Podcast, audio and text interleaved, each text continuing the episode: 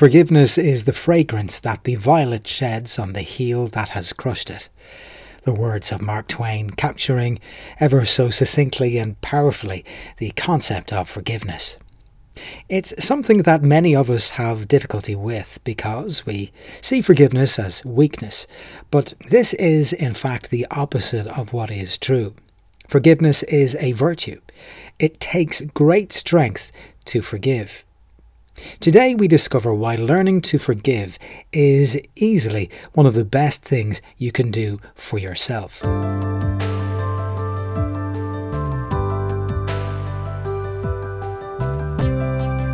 Hey there, I'm Matthew Norrie, the host of the Happy Habit podcast, joining you on your journey of discovery into the world of health, science, and well-being.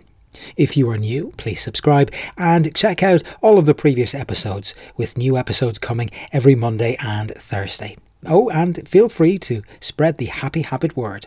We've all experienced negative life events that leave us angry, bitter, and resentful. We have imaginary arguments with our foes. We relive a negative moment from the past that has left us feeling hard done by. As we replay these events in our minds, our grievance is refueled over and over, long past the actual event itself. But it doesn't have to be like this. Roman Emperor Marcus Aurelius, celebrated for his outlook on life, said, If something in the exterior world makes you discontent, then it is not the object that troubles you, but rather your judgment of it.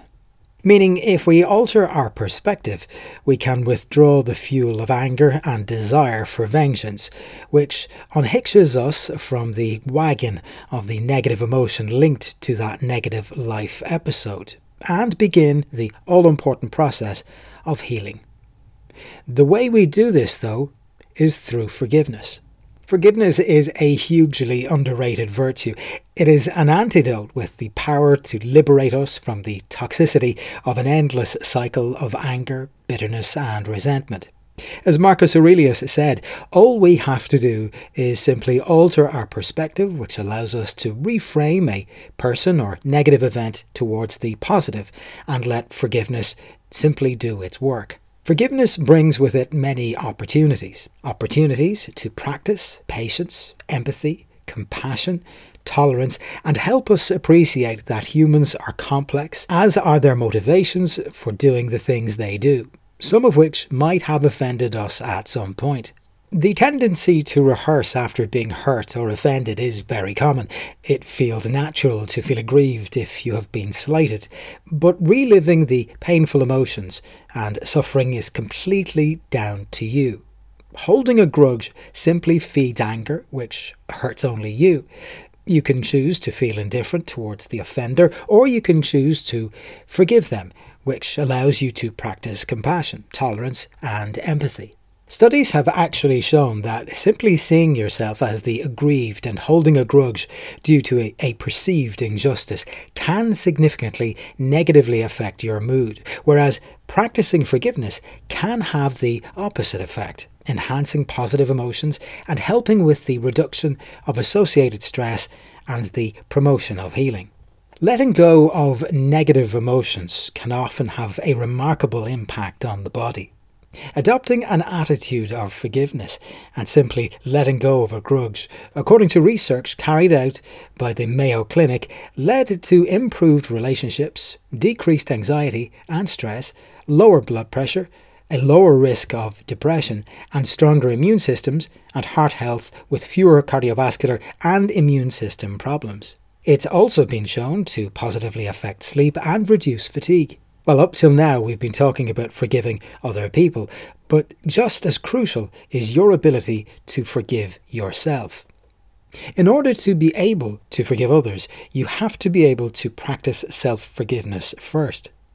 Showing yourself compassion, empathy, and forgiveness actually makes it easier for you to forgive others because it fosters an understanding of your own complexities, and by extension, the complexities of others.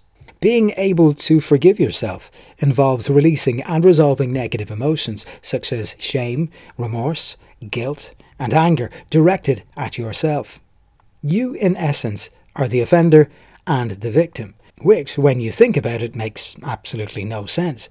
It involves showing compassion and love towards yourself while acknowledging and accepting your transgression and then embracing the opportunity to heal and to move forward.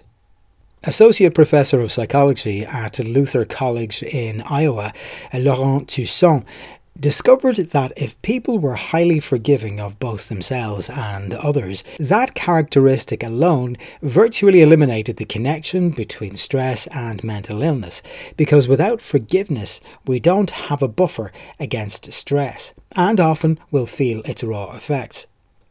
Even something as seemingly insignificant as a short affirmation or a brief meditation on forgiveness can help people take the edge off.